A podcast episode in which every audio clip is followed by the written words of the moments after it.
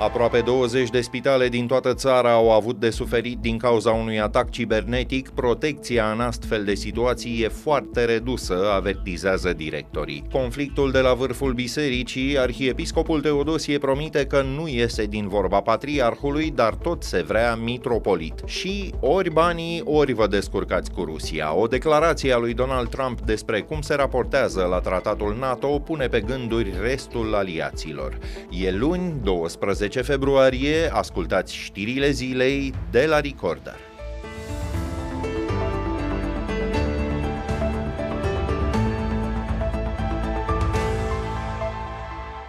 De parcă n-avea și așa destule probleme, sistemul sanitar a fost victima unui atac cibernetic în noaptea de duminică spre luni, aproape 20 de spitale din toată țara au fost afectate. Printre ele, mai multe instituții din București, Constanța, Iași, Pitești și Timișoara. Ținta a fost un furnizor de servicii informatice cu care lucrează spitalele și care gestionează în mod evident date personale foarte sensibile. Platforma Hipocrat asigură, între altele, legătura între instituțiile medicale, casele de asigurări de sănătate și minister. Beatrice Mahler, directoarea Institutului Bucureștean Marius Nasta, a aflat despre cele întâmplate de la departamentul de IT al spitalului. A fost nevoie să se oprească legătura cu internetul, dar actele necesare de contării serviciilor se pot depune online în următoarele trei zile. Noi avem rețeaua curată, toate datele pacienților sunt uh, în siguranță, activitatea funcțională.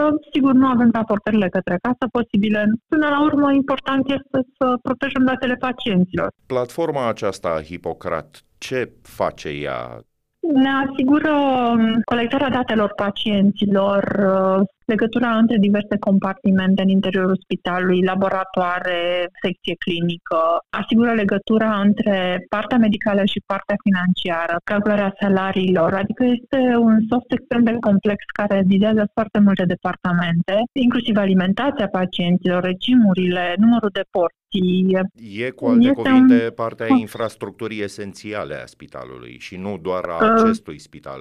Categoric da, pentru că o mare parte din ceea ce făceam pe hârtie mai de mult a trecut în sistemul informatic. Există evidență clară a situației, bugetul institutului, sumele care le avem, cât putem să cheltuim Încerc doar să-mi închipui situația în care un atac chiar ar fi mult mai grav și ar avea și succes, ar paraliza în bună măsură sistemul sanitar? Pentru Marius asta eu sunt foarte bucuroasă că avem datele pacienților îmi dau seama cât de fragili suntem în fața unei astfel de atac, poate să pătrundă foarte ușor. Ori noi avem niște sisteme informatice protejate pentru că furnizorul de internet înțelege că suntem unitate sanitară și ne ajută.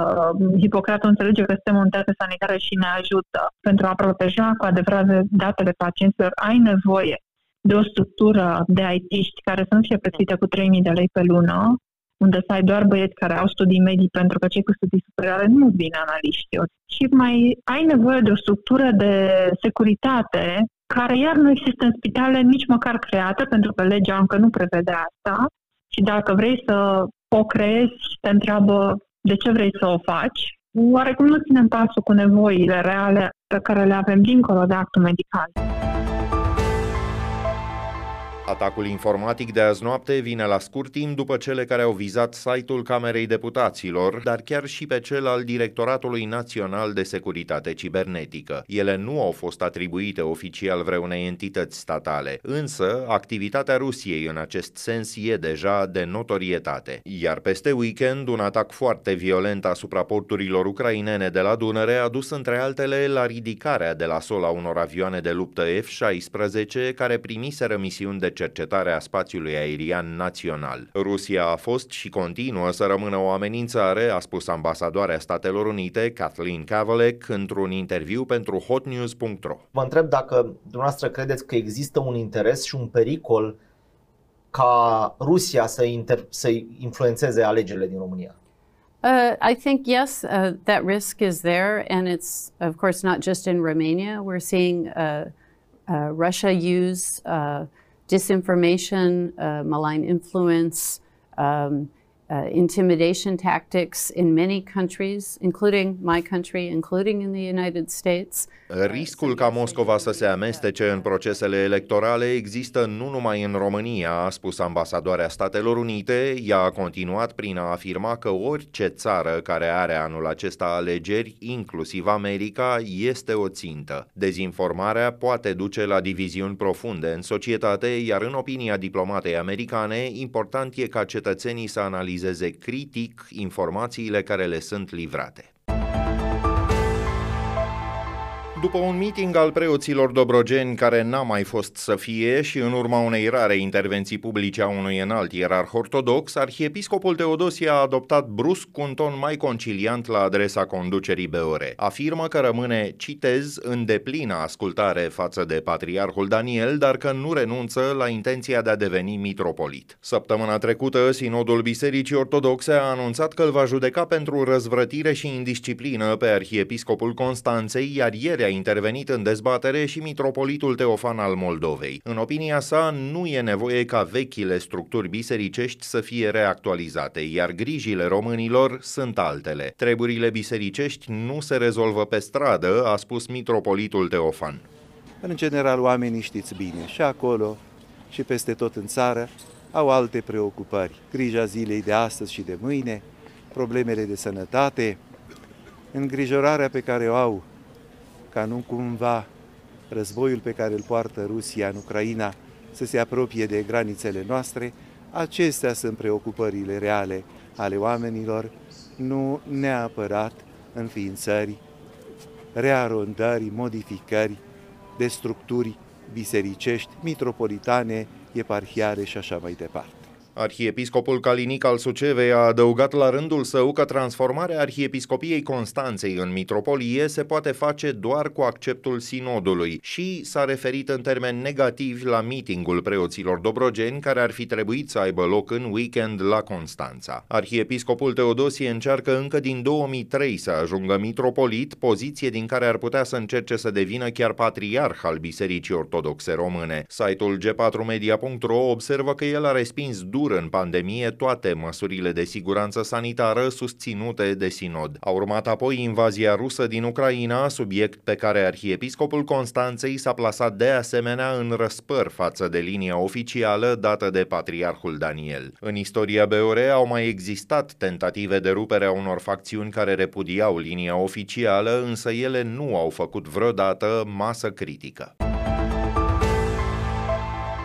NATO nu poate să fie o alianță a la carte, ca un restaurant din meniul căruia îți alegi felurile preferate. Iată cum a primit șeful diplomației europene, Josep Borrell, afirmațiile lui Donald Trump legate de situația alianței. Favoritul din cursa republicană pentru candidatura la președinție a invocat din nou posibilitatea ca Statele Unite să nu mai apere țările NATO cu o contribuție financiară insuficientă. Potrivit lui Josep Borrell, o alianță militară nu poate să funcționeze după toanele președintelui Statelor Unite. NATO există sau nu există? Diplomatul european a spus că nu va comenta, citez, toate ideile cretine care vor fi exprimate în cursul campaniei electorale din Statele Unite. One of the presidents of a big country stood up said, "Well, sir, uh, if we don't pay and we're attacked by Russia, will you protect us?" I said, "You didn't pay, you're delinquent."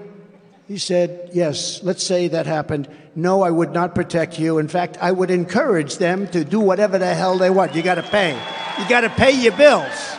În cursul unui meeting electoral, Donald Trump a povestit că l-ar fi avertizat pe liderul unei țări mari din NATO că nu va apăra statul respectiv în cazul unui atac rusesc în lipsa unei contribuții financiare standard, 2% din produsul intern brut. De fapt, i-aș încuraja pe ruși să facă ce naiba vor. Trebuie să vă plătiți facturile, a spus Trump. Fostul președinte a făcut de curând presiuni intense asupra congresmenilor republicani pentru a îngropa un proiect de lege care prevede un nou nou ajutor de circa 60 de miliarde de dolari pentru Ucraina. La rubrica Fast Forward, alte știri care ne-au atras azi atenția. Președintele Consiliului Județean Prahova, Iulian Dumitrescu, rămâne sub control judiciar. DNA îl acuză că ar fi primit mai bine de 3 milioane de euro dintr-o mită pretinsă de circa 9 milioane și jumătate. Ar fi cerut banii ca să înlesnească acordarea unor contracte din fonduri publice. Ordonanța emisă de procurori în acest caz îi interzice demnitarului suspendat din PNL să își exercite funcția de președinte al Consiliului Consiliului Județean. Deja însă, un apropiat al lui Iulian Dumitrescu asigură interimatul funcției. Politicianul prahovean e cercetat în acest dosar împreună cu sora sa și cu soțul acesteia. Teoria o fie bună, dar practica ne omoară. Proiectul legii menite să combată fenomenul online deepfake apropie România mai degrabă de China decât de Uniunea Europeană, se plâng organizația ActiveWatch și Asociația pentru Tehnologie și Internet. Legea caută să pună capăt circulației pe diverse rețele sociale a unor clipuri video înșelătoare, în care personalități publice ar recomanda diverse investiții dubioase. S-a întâmplat între alții în cazul premierului Ciolacu al guvernului guvernatorului BNR, Muguri Sărescu, sau al prezentatoarei de televiziune, Andreea Esca. Organizațiile citate spun că legea ar plasa sub incidență penală producții perfect legale, protejate de dreptul fundamental la libertatea de exprimare. Difuzarea unor deepfakes nu e interzisă în afara rețelelor sociale, pe un site, de exemplu, sau pe un blog. În fine, documentul ignoră faptul că instituțiile europene aproape că au finalizat regulamentul inteligenței artificiale, care care urmează să fie aplicat în toate statele membre ale Uniunii Europene.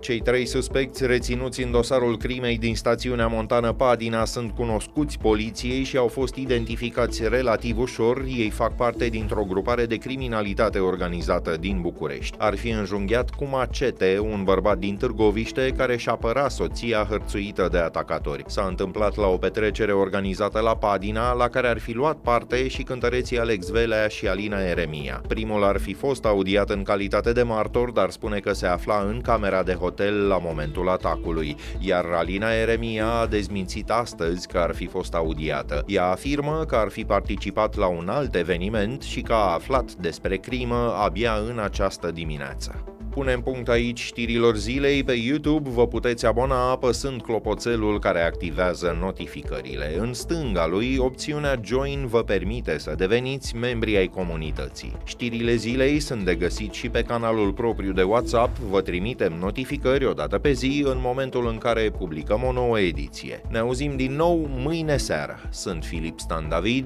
toate cele bune!